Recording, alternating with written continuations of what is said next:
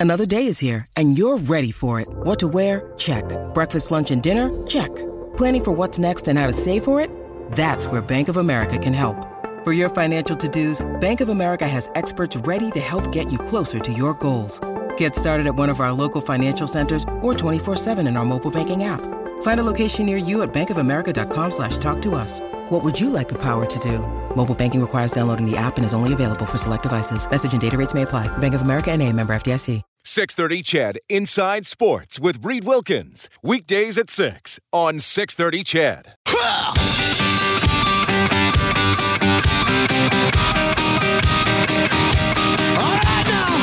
Edmonton's home for breaking news on your favorite teams. This is Inside Sports with Reed Wilkins on the voice of your Edmonton Oilers and Eskimos. 630 CHED. Hour number two is underway. Six minutes after seven o'clock, Dave Campbell in for Reed Wilkins on Inside Sports on 6:30. CHED, I'll be here for the rest of the week, and then next Monday, Reed returns on Tuesday, May the first. Pretty quiet night in the uh, sporting world. No NHL games. Game seven tomorrow between the Boston Bruins and the Toronto Maple Leafs in Boston. Round two will begin on Thursday with a couple of games. The Pittsburgh Penguins in Washington to play the Capitals. And then out west, the Vegas Golden Knights and the San Jose Sharks finally get to play a playoff series. Their playoff series. They have been uh, waiting for a long time. Of course, they, uh, they swept their first round series. And then uh, the Jets and Predators cannot wait for this one at all. Uh, it, it's just going to be a lot of fun. Jets and Predators. Going to be great. That starts on Friday night. And then uh, the uh, other series in the Eastern Conference in Tampa Bay, the Lightning will host either the Bruins or the Toronto Maple Leafs. Tell you another uh, thing I'm getting excited about is Eskimos football, and uh, we'll talk about that in a moment. Uh, the Toronto Blue Jays tonight taking on the Boston Red Sox. Big series. Uh, the Red Sox, best team in the American League East. Blue Jays.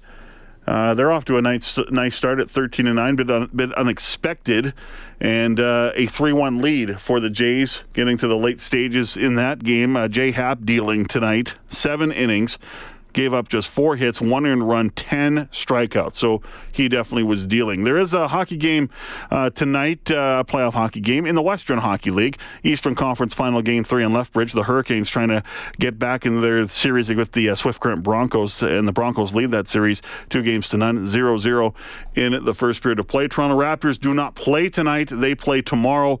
Uh, game number five against the Washington Wizards. They uh, had a couple of stinkers in Washington. So uh, this series is all of a sudden a series. And a lot of people didn't expect it was going to be like this, but lo and behold, it is. The uh, Raptors making things difficult on themselves. Golden State Warriors can advance to round two tonight with a win over the San Antonio Spurs. That's the late game tonight out in uh, in uh, California, in uh, Oakland. The Warriors lead that series three games to one. Philadelphia 76ers can advance to the second round tonight. They're taking on the Miami Heat, and uh, the Milwaukee Bucks are in Boston to take on the Celtics. The uh, Celtics uh, in command in that game.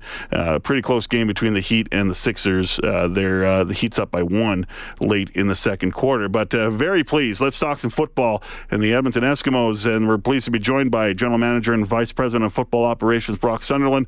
Brock, uh, thank you very much for joining us down there in Las Vegas. nice to have you back on the show. Thanks for having me. Happy to be here. Three day minicamp has wrapped up. It actually started with with a, a, free agent tryout camp, I guess, on on Saturday. But overall, um, I mean, this was a different camp uh, than what we have been used to with the Edmonton Eskimos. The last few years, it's been more of a, a rookie camp. But uh, tell me about the vibe uh, this time around, because you were here last year uh, for for mini camp uh, when you when you first just you know came on board as GM and VP of Football Ops. But what was the vibe this year like? It was a great vibe, a lot of energy. I think all the players especially the vets were excited to get back at it, excited to see each other.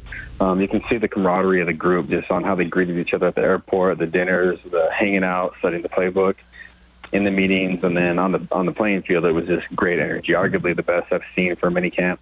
Whether it was Ottawa, the Jets, any team I've been with, people were flying around. It was fast paced, and uh, you know I think a lot of that is because we've got the same schemes on the both sides of the ball. So uh, guys didn't have to think as much; they could just play fast, and it really showed Yeah, could could you tell right away when uh, you know? I mean, day one is day one, right? And quite often, day one is you got to knock the rust off, and these guys haven't run around like that for a while. But uh, uh, did you did you notice right away that hey, like these guys are picking it up easy?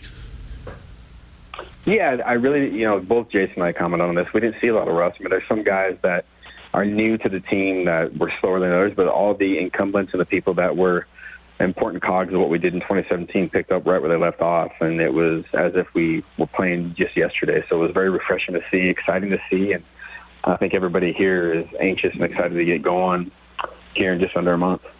Yeah, how much is this going to be a really good jump off point for, for your group? That uh, you know the, the, the physicality and, and, the speed, the pace of, of practice is going to pick up, and I mean it's a different training camp for this team this year because you you play fast and then you play even faster after your first game, and then you got an open uh, week for the final week of training camp, which I know you'll be very busy um, with uh, mm-hmm. with with your players, uh, but. How much does this camp help going into the main camp? It's a huge, huge help. We we did actually three enormous installs. Our, our linebacker coach told me today he's like we put in our entire defense. So we were putting things in way ahead of time. Whereas, as you mentioned last year, it was a rookie camp, so we didn't have any of our, our signed people under contract. Whereas this year, we had everybody. So we feel like we just got a three day, a full three days on the field, the four days overall jump on training camp, um, and we think it's going to be really advantageous for us.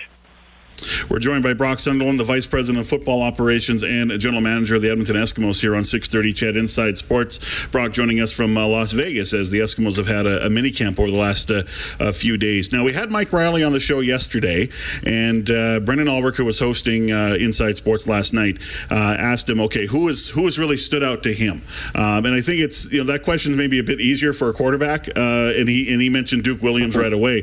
So, as the general manager, um, when you have to evaluate so many guys. Was there one position group or, uh, you know, a, a, a, player or two that really jumped out to you? Yeah, I mean, the first guy I would say is Mike Reilly. I mean, he's the MOP, so people will say, well, duh, but uh, he he is the difference maker. I mean, and he picked up right where when I talk about picking up where we left off. I mean, our offense was in sync. We were playing fast, and he was, um, you know, unleashing the ball everywhere out there on target. And uh, so he's the first one that jumps out. Uh, really, a lot of guys look. You know, our receiving corps we think is second to none in the league. So all those guys played extremely well. Um, a couple of younger running backs really stepped up. You know, Shaq Cooper uh, really had a lot of great runs, showed a lot of bursts, and then overall our, our uh, secondary had a good. You know, they won a series of one-on-ones yesterday, and that's really an offensive drill. It's rare that a defensive a DB will will win that drill, and they did. So, um, giving you a lot of a lot of answers there, but you know, I think it just shows that we think that the team overall had a good camp. And you mentioned Mike Reilly being, uh, you know, he's he's your number one leader on the team, obviously. Um, and you've lost some leaders in the offseason. You made some some tough decisions, but uh, tell me about just transitioning to the next group of of leaders. You know, because I think you got your core, and the, the, there was a core that was together for a number of years. Won a Grey Cup back in in 2015, but you had to make a lot of tough decisions in the offseason. Uh, but there's still elements of your core there from that era, and then there was, you know, you you, have brought in some, you know, going back to last year, some some veterans that mix in uh, with that core, with with uh, this core, and it's a new core, right? Well, that's not just us; that's every team. In, in the era of pro football right now in free agency, no team is going to be the same year to year. So, um, I understand there's some very popular players that we moved on from, whether it be by trade, release, so on and so forth. Um, and I, I don't mean this in a bad way, but just because they're, mo- they're the most popular at times doesn't mean they're always the best leaders. Not that those guys weren't good leaders, but I think sometimes that can overshadow the leadership of others, such as Aaron Grymes, J.C. Sherritt, Almondo Sewell. Um, you know, the the leader of the team, Mike Reilly. So uh, we're certainly not void in experience and leadership. I'll say that much. We're joined by Brock Sunderland, the uh, GM and VP of Football Ops for the Edmonton Eskimos here on 630 CHED Inside Sports. Eskimos just completing a, a mini camp down in Las Vegas. Uh, what are you noticing about uh, Jason Maas? It's his third year as, as head coach. Now he adds the uh, offensive coordinator title uh, to his uh, portfolio, something that he's done before. I mean, he was the, the he was the OC in uh-huh. Ottawa. He was the OC and head coach in his first se- season in Edmonton as a as a rookie head coach. it seems to me, Brock I mean, it's it, it, sometimes it's a worrisome thing in football. Well, should the head coach have a have a you know a coordinator title beside him? But there's just some people that can handle it, and Jason seems to be one of those guys.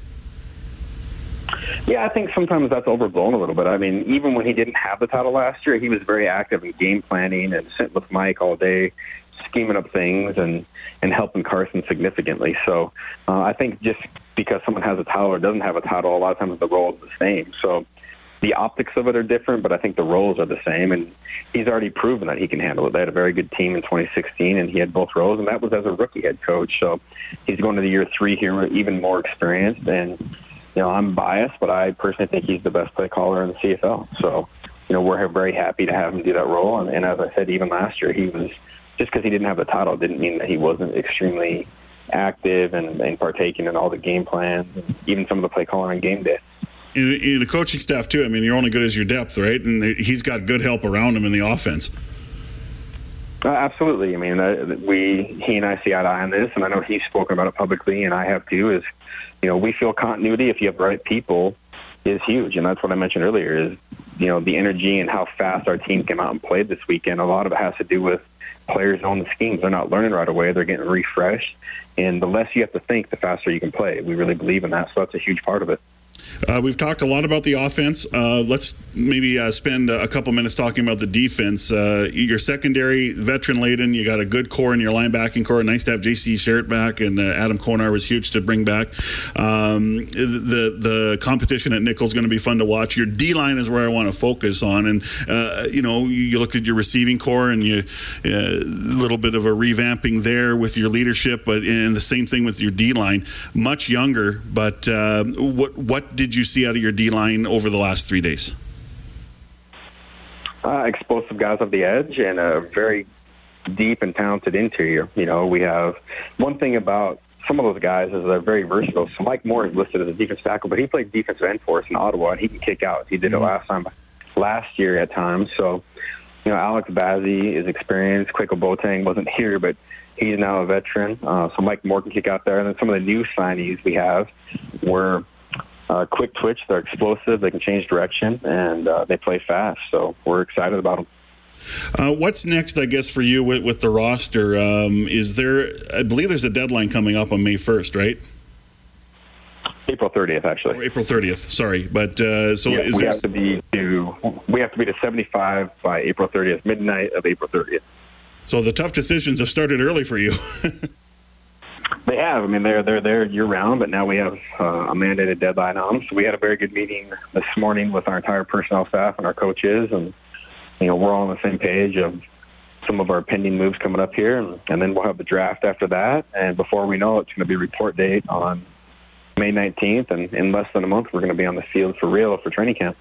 Time flies, eh? I mean, the the off season seems to be going faster and faster every single year now because it's just so busy. Is there an off season?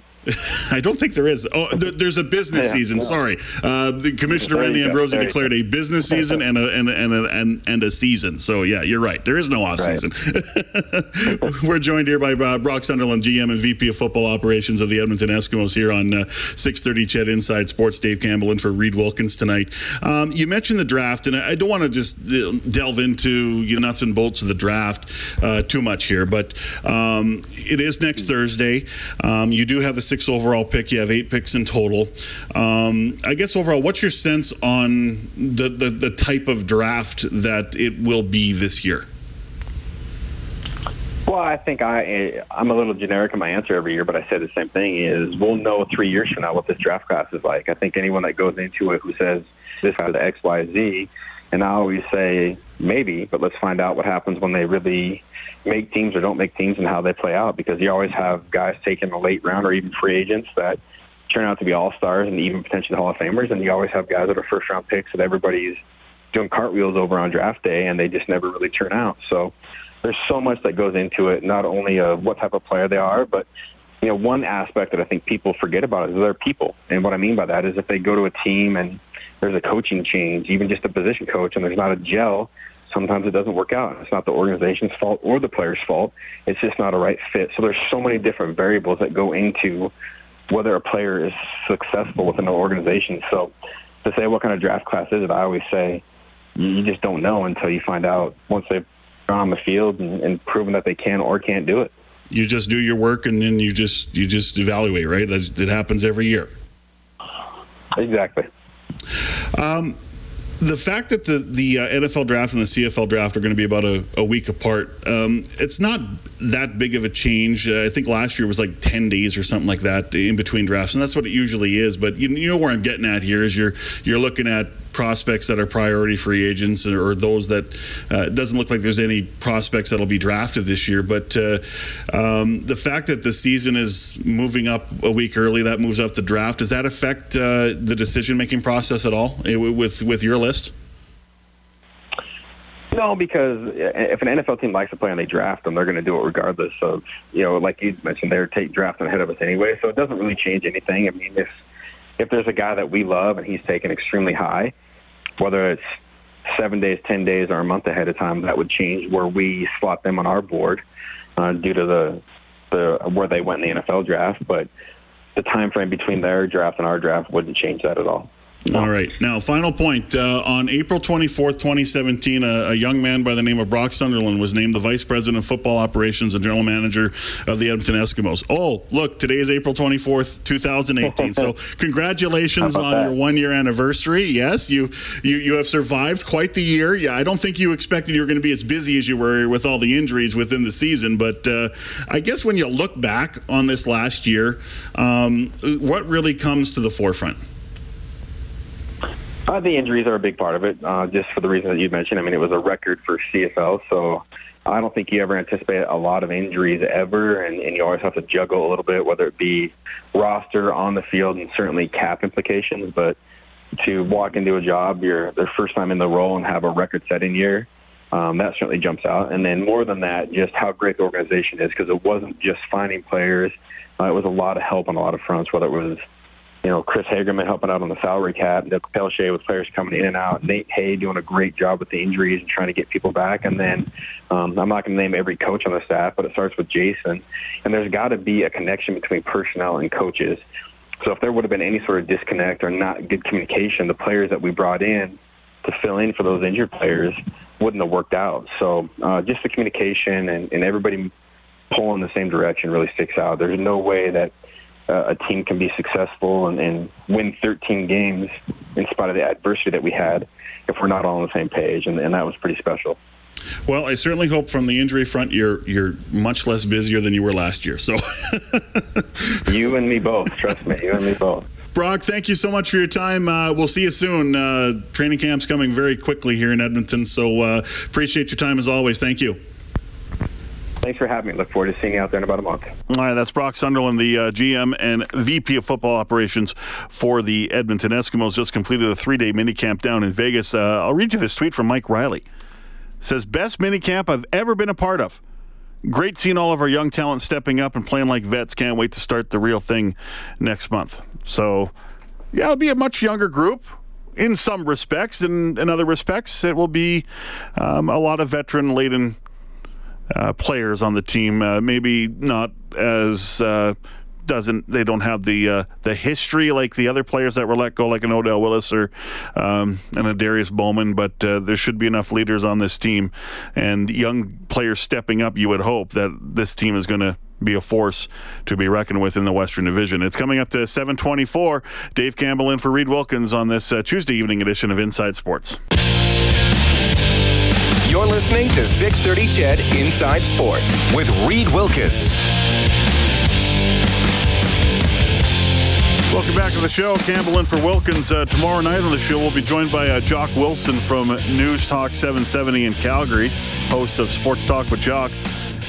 Uh, we'll talk uh, plenty CFL because uh, looks like the CFL tomorrow. Well, they've announced uh, or they've called a news conference where there will be a major announcement and likely that means the uh, Stampeders will be the host of the 2019 Grey Cup.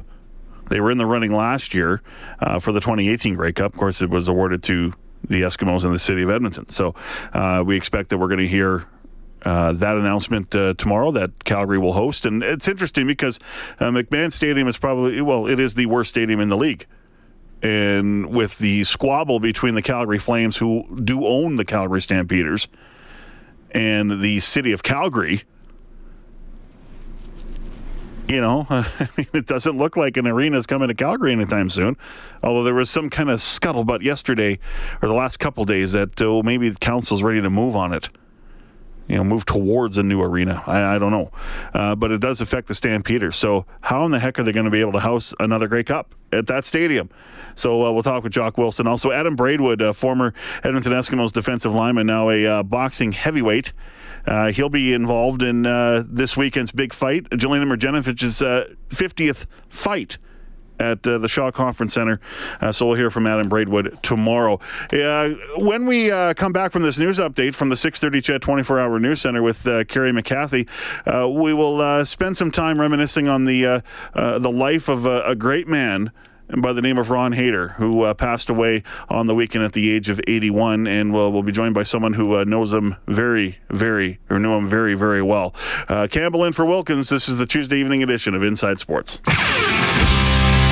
This is Mike Reilly from your Edmonton Eskimos, and you're listening to Inside Sports with Reed Wilkins on 630 CHED.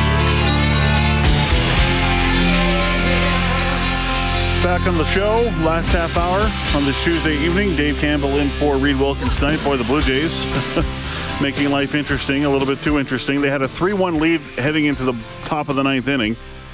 And Roberto Osuna coming in to uh, close the game out. That didn't happen. So they're heading to the bottom of the ninth because the Bo Sox scored two in the top of the ninth. So it's 3 3 heading to the uh, home half of the ninth inning. So it was looking great for the Blue Jays. They had a they had an outstanding performance from Jay Happ, pitched seven innings, struck out 10, only allowed four hits, allowed uh, one earned run. And Roberto Osuna has uh, blown a save. So, unfortunately for the Blue Jays, they have to uh, bat in the bottom of the ninth inning. So, there you go.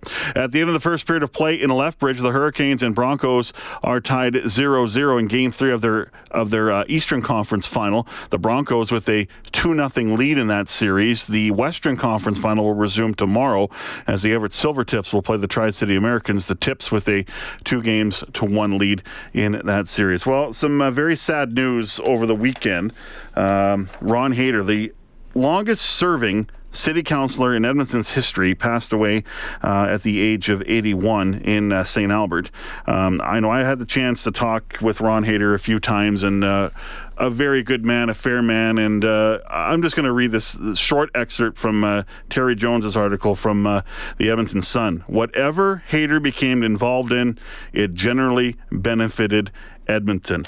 And uh, my next guest, uh, and we very, very much appreciate uh, having this man back uh, on our show. Uh, someone that knows uh, Ron Hayter very, very well, or knew Ron Hayter very, very well. It's longtime radio host and sports columnist in this city, John Short. John, nice to have you back on the show. It's a pleasure to be back. Thank you.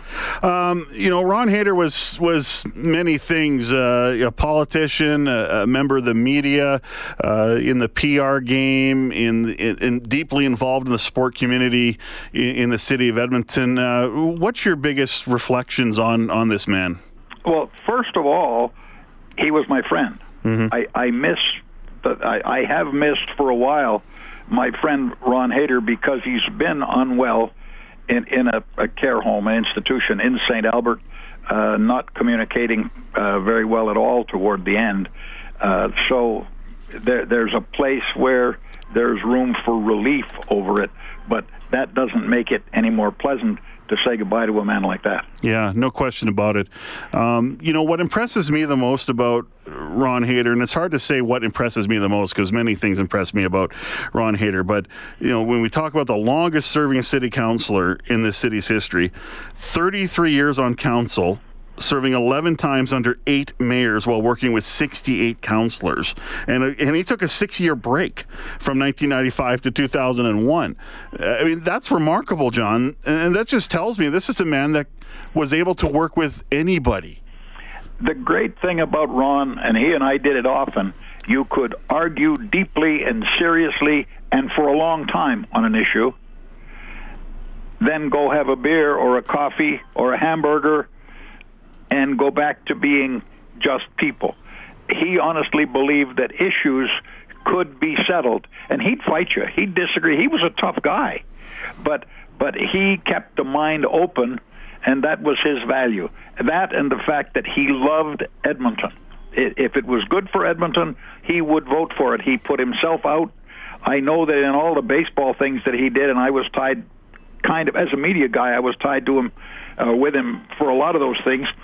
And his biggest issue was we won't fiddle any of the money away. That's mm-hmm. not why we're doing this. There will be a fund at the end to benefit the community, and there always was.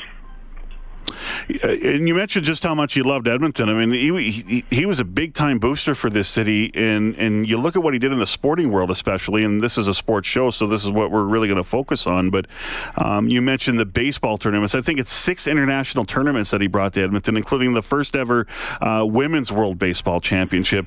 Um, you know, if he had an idea, he knew how to execute it. It seemed like the the best thing about Ron, as I said, was that he was a communicator. He was a negotiator.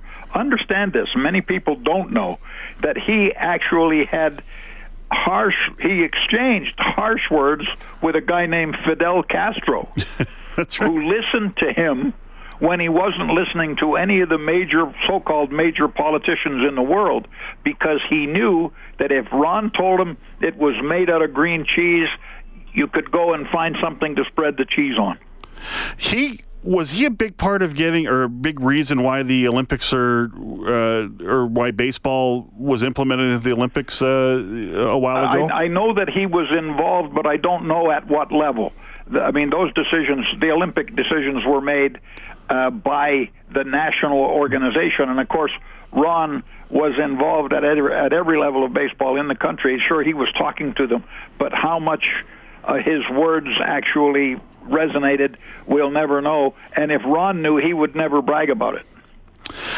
Do you recall? And you mentioned how tough of a guy he could be, and definitely, I, I have seen the. I, I, remember seeing the side of Ron Hayter where, you know, this is a guy that speaks with a lot of authority. This is a guy that can get riled up, uh, and this is a guy that speaks very honestly about how he feels, even when he was when he was upset. But do you remember a point in time?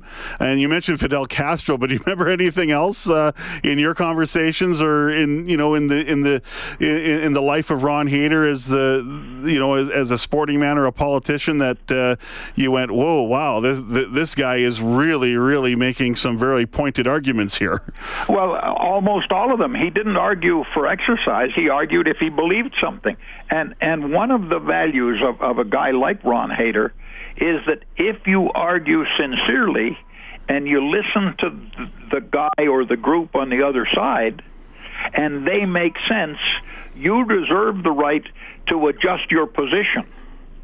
I don't ever remember. I remember Ron often walking in saying, "This is how it's going to be done," and having somebody say to Ron, "Have you looked at this other picture?" Mm-hmm. And he hadn't always, but he always would. Joined by John Short tonight on uh, 6:30 CHED Inside Sports, longtime radio host and sports columnist uh, in this city, and just talking about uh, the uh, passing of Ron Hayter and the legacy that he left uh, in the in the city of Edmonton. Tell me about the the, the legacy and the imprint he left on the uh, on the boxing scene in this city, because I know he loved boxing. He was a real big proponent, and also got into some some some good arguments with, with, with some promoters as well. I remember or last night I was uh, watching Global News and uh, Glenn Carrier telling a great story about there's no way you're going to put that guy with that guy. so he seemed to be uh, a guy that was fair, but uh, I mean, what, what was the what was the real legacy for for Ron Hayter in the boxing community? Well, the great thing about Ron was that he believed, um, and it's almost a direct quote: "A loss is a loss is a loss." and some guy'd come in here to fight or be invited here to fight, promoted here as a fighter, and Ron would look at his record and say, he, he's lost four fights in the last six. Oh, yeah, but he was fighting really good guys. Doesn't matter. He's not coming here. We're not going to bring fighters in here at a stage in their career where they're likely to get hurt. I remember the the uh, Mike so-called Mike Tyson fight. Mm-hmm. They brought in a man named Jimmy Young, who was really, honestly, a, a great fighter, a very good fighter at least, and they brought him in as a sparring partner. And I give Glenn Carrier all kinds of credit. When he realized what kind of shape uh, Young was in, he didn't let him take the sparring beating that a guy like Tyson could give him. And one of the reasons that happened was because Ron Hayter had always established for everybody in the fight game, we don't bring fighters into Edmonton to get hurt. Yeah, absolutely. Uh, what, what's what's the most memorable? I know you're a big boxing guy too. Um, what's the most significant area as far as boxing in this city that you think Ron Hayter uh, accomplished? Well, the most significant thing was, as I say, he underst- he, he he never pr- intended, never pretended to know anything about the quality of the fighters. The record was enough for him. If you didn't, if the record didn't didn't suit, you couldn't make the fight. Well, then of course when new people were brought in to run the boxing commission, the uh, combative sports commission they call it now. Uh, when Stephen Mandel was the mayor, Ron got involved with a bunch of media guys and a bunch of people in the fight game and said, "Hey, we don't like the direction of this." Mm-hmm. It's really important that we take another look at this. And, and council swept it under the rug, didn't even apologize. And they did that with a man who was no longer on council, and I considered it a slap in the face to someone who had spent as much time as he did serving the community. And that issue has never been solved. Mandel didn't look at it. The current administration didn't look at it. Ron Hayter, had, if he had been in charge, I have to believe this kind of a tragedy that, that, that we're talking about the Tim Hague tra- tragedy would not have happened. Yeah, no, yeah, uh, that's what I was going to ask you earlier, and I, think you, you, answered the question for me. Is uh, it just seemed like with Ron Hayter, you had. Uh, you had a clear direction. You may not like the direction, but you knew what the direction was. And you knew what you had to do to get him to adjust it. Uh, you couldn't just walk in and say, Ron, I'm not doing this you had to convince him that you shouldn't do it his way or it wasn't beneficial to do it his way and then and then you were fine. But but seriously you had to do that but you could. He never once to my knowledge and I knew him well um, I don't think he ever said I'm not talking about this anymore yeah, and I think that's the best attribute. And you know, I'm coming at this maybe from a, a, perspective where some people who are listening may roll their eyes from a media perspective. And um, he always had time whenever I talked to him, and it wasn't near near as long as or as much as you, for example, or, or some other people like Terry Jones. I just read the little clip or the little excerpt from his from his column, but he always had the time to answer your question, and he did maybe didn't like your question but he was fair and honest, and he always called you back. And the other one, you could. It, it used to hurt Ron, and I, I know this. I did it a couple times, um, more on a, a personal level than a professional level. He'd come up with a judgment, and you'd say, "Ron, have you thought about this?" And his response always was, "Of course I have." But even at that, he would kind of turn the rock over and look at it from another side. No question about it. John, we really appreciate your time and uh, sharing some insights on, on your good friend, Ron Hayter, and uh, my condolences to you on, the loss of a good friend. But uh, enjoy chatting with you uh, from time to time and uh, hope to have you on again soon. I look forward to it it, it's always a pleasure to talk to somebody who's a big fan of the city of Edmonton. Thank you. Thank you, John. Appreciate it. Longtime radio host and uh, sports columnist in this city, uh, John Short, knew uh, Ron Hayter very, very well, who passed away at the age of 81. I mean, you consider consider just the, the record of this man. 33 years on council, 11 terms, 8 mayors, 68 councilors, took six years off, came back. I mean, that's incredible. I mean, some people, I mean, let's face it, some people have trouble working with one, two people. He worked with 68 counselors, and that's not to mention, you know, the other people that you have to deal with in that job. And then in the sporting community, you deal with the media, and then you do the same thing in the political game. You're dealing with boxing promoters, and some of them are not easy to deal with. I mean, trust me on that. Uh, fighters and the baseball community for uh, was a big part of his legacy. I mean, he was elected into the Canadian Baseball Hall of Fame. So huge. I mean, he and you look at the, uh, you know, the the social side of things and the political side of things. Um, a great regional planner, strengthening ties with Edmonton's Aboriginal community, real ambassador. Um, yeah, really, really tough news to hear that, uh, you know, maybe the city's greatest counselor, the, you know, one of the great men of this city's history, Ron Hayter, passed away at the age of 81. So we appreciate John Short's insights on on his good friend Ron Hayter. It's uh, 7:47. Uh, the ball game is into the 10th inning, by the way. Uh, top of the 10th inning, the Boston Red Sox and the Toronto Blue Jays, 3-3 and look like the Jays are going to win this. But Roberto Osuna allowed two runs in the top of the ninth, so it's a blown save, and uh, really wasting a strong effort from Jay Happ tonight. Seven innings, ten strikeouts. No NHL action tonight, but we'll preview Game Seven, Bruins Leafs tomorrow when we come back in the final segment of Inside Sports. This is JC Sherritt from your Edmonton Eskimos, and you're listening to Inside Sports with Reed Wilkins on 630 CHED.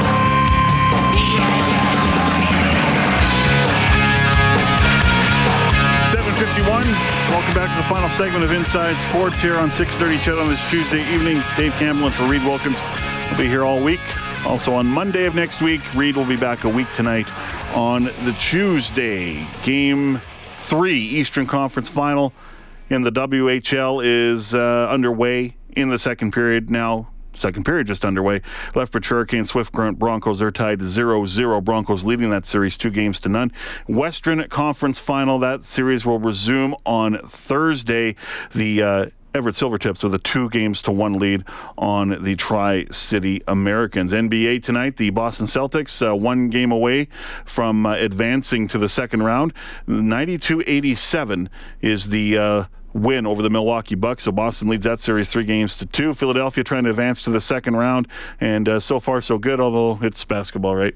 Uh, Seventy to fifty-nine is the uh, score late in the third quarter. Golden State Warriors can advance to the second round tonight with a win over the San Antonio Spurs in Game Five of their series in Oakland. Golden State leads that series three games to one. Jays are into the uh, Jays and Bo Sox into the top of the tenth. They are tied at three. Game seven tomorrow between the uh, Boston Bruins and the Toronto Maple Leafs. Mike Babcock, head coach of the Toronto Maple Leafs, on Game seven. I've been on both sides of them, and obviously it's a lot more fun when you win and you get to advance. Uh, getting started on time is always important in Game seven, and so you want to be you know, come out loose and driving, ready to jump and, and, execute early and get on top of the other team. Uh, our opportunity here is we've crawled our way back to be in the series, to have uh, Boston, who I think is a real good team in the league. I think we're a real good team in the league.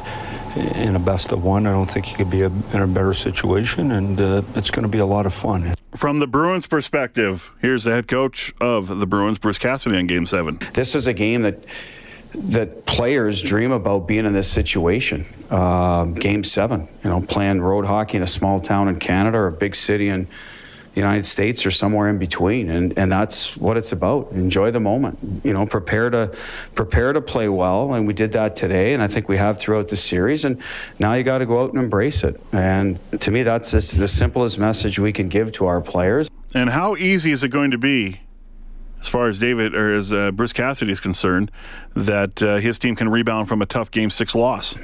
I don't think there's any panic at all in this this group. We we have to outplay Toronto for 60 minutes. I think we've done it for long stretches early in the series. Recently, I think we've done it in the games we've lost. We've outplayed them, but we got to do it for a full 60 minutes and. You know, that's usually the team that's going to win, unless you get some miraculous performance from an individual, which I, I, I don't like to you know, kind of put all your eggs in one basket. It's about the team, about the team playing 60 minutes. By the way, don't ask David Pastrnak about uh, any idea of things he can do to score. What adjustments are you going to make so you can start scoring again? uh, I'm not gonna uh, change anything. I keep shooting. I, I, get into chances. Goalie makes saves, and, and uh, I think that's a, a pretty stupid question. Okay, so David Pastrnak doesn't want to talk about it. Hasn't played badly. And you look at the line that he, he's on, uh, good line with Patrice Bergeron and Brad Marchand. They're getting chances, but uh, Freddie Andersen's been a big reason why the uh, that top line hasn't been able to produce. So, I mean, you look at the way the games have trended the last couple of games and really the whole series, but you look at the last two games, Bruins have been flying and getting a ton of scoring chances and getting stymied by a hot goaltender in Freddie Andersen. So you wonder, can that continue for another game? in a one game shot. And I'm sure for five of those players that are left on the Toronto Maple Leafs from 2013 and that epic 4 1 collapse in game seven in the third period, losing 5 4 in overtime, I'm sure for them the motivation's pretty clear. They want to erase the demons from that game. Uh, by the way, uh, Leo Komarov has been cleared to play game seven, but it's unclear if he will actually play tomorrow. Um, uh, you know, you got a lineup that's playing pretty well, so kind of adverse to changing it. Oh, this was rather amusing as well. Uh, the owner of the Tampa Bay Lightning, they will play the winner of the Bruins and the Maple Leafs. Uh, Jeff Vinik was uh, opening up or, or was uh, part of a groundbreaking for a Marriott hotel. He joked today, saying, I hope they go four overtimes and beat the crap out of each other. there you go. Uh, Jets practice today. Uh, some good news. Nikolai Ehlers and Toby Enstrom uh, took part in full contact drills. Taylor Hall, the New Jersey Devils, of course, his Devils uh, ousted in five games at the hands of the Tampa Bay Lightning. He has declined an invitation to head to the uh, World Hockey Championships next month in Denmark. Taylor Hall, definitely a uh, Hart Trophy candidate. Rob Gronkowski, Rob Gronkowski of the New England Patriots announced on Instagram today he will be back with the team next year. As a Patriots fan, this makes me very, very happy. Dave Campbell in for Reed Wilkins tonight. I'll be back tomorrow. We'll definitely be covering that uh, game seven, Toronto Maple Leafs, Boston Bruins. For studio producer Dustin Kaufman, I'm Dave Campbell. Have a great evening. Talk to you tomorrow night.